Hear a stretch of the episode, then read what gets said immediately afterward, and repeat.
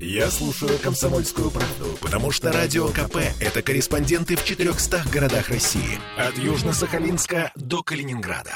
Я слушаю «Радио КП» и тебе рекомендую. А Петербург, что, столица коммуналок. Помимо того, что расчленинград? Да, и город наш будет нести этот гордый статус, альтернативный статус еще долгие годы. Ну, по крайней мере, такой вывод можно сделать из заявлений наших чиновников. Глава Комитета финансов Алексей Корабельников заявил, что расселить все коммуналки невозможно, потому что люди покупают комнаты, потому что это выгоднее, чем покупать студию на окраине, и всегда будет находиться достаточно много людей, которые будут покупать такую недвижимость. Расселять этих людей, когда они приняли взвешенное решение о приобретении этих коммуналок, коммуналок за счет бюджета расселять, это совершенно дикость. Конец цитаты. Вообще есть несколько городских программ расселения коммуналок для молодых семей, субсидии на ипотеку тем, кто готов выехать, ну и так далее. В 2020 году Смольный потратил больше 2,5 миллиардов рублей и расселил 2,5 тысячи семей. В новом бюджете прописано расселение 5 тысяч коммуналок в ближайшие три года. Но у нас на сегодня почти 70 тысяч коммунальных квартир. 70 тысяч. В них проживает 224 тысячи семей.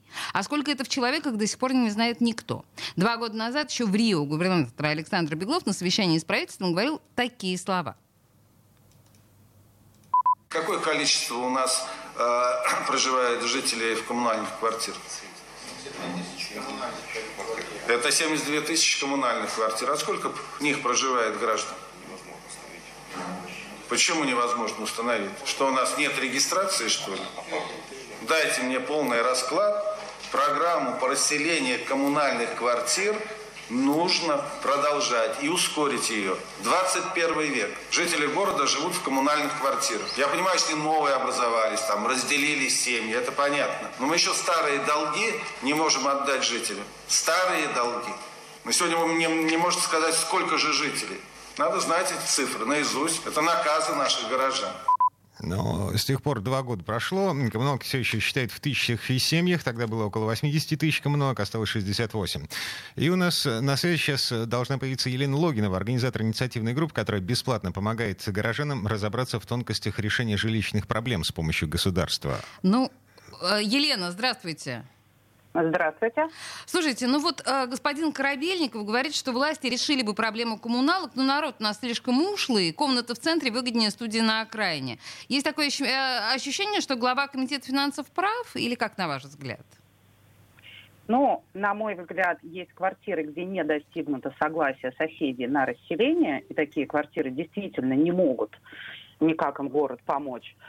Но в квартирах, где все соседи даже согласны на расселение, то есть это люди, которые не покупали комнаты с целью инвестиций, это люди, которые живут десятилетия в невыносимых коммунальных условиях, они все равно достаточно долго ожидают содействия, и эти сроки, ну, они мешают, какие-то соседи не согласны столько ждать, съезжают, продают комнаты другим. То есть здесь вопрос в том, что содействие для тех, кто хочет расселяться, должно оказываться максимально быстро, но этого не происходит. Так, ну подождите, а что действительно может в данной ситуации, э, какое максимальное содействие может оказать бюджет? Залить баблом. Ну, залить, ты представляешь себе, какие деньги? Елена? Да, ну так вот, это же, это же невозможные, наверное, деньги. Если э, сосед упирается и говорит, что я продам свою комнату только там за 3 миллиона, предположим, и, и все, и что делать? Ш- чем может помочь знаете, государство? Даже квартира, где соседи достигли согласия по цене и по прочему, люди ожидают э, содействия не один год. Угу. Вот То есть в чем проблема. мы говорим То о том, даже- что где достигнуто, да, соглашение? Да, Да, про- конечно. городская программа квартир- слишком медленная. Мгм. Да, таких квартир на данный момент в программе порядка трех с половиной тысяч. И вот они стоят уже с 17 года, с момента, когда выразились 17-18 года. Мгм. Ага. Слушайте, а- Естественно, три года. Три года никакой сосед ждать не будет, пока другому дадут субсидию. И так все и разваливается.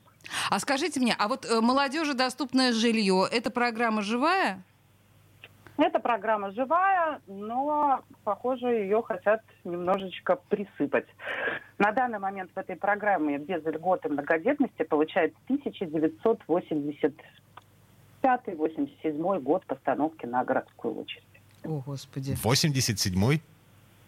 Да, совершенно верно. Если у вас нет льготы многодетности, в программе «Молодежное доступное жилье» получают сейчас содействие люди, которые, ну, сами посчитайте, сколько на очереди. То есть они уже пожилые люди, по сути дела, они уже совсем не молодежь. Ну, их чаще всего ставили родители еще в детстве, когда они только родились. Слушайте, какая, какая абсурдная ситуация.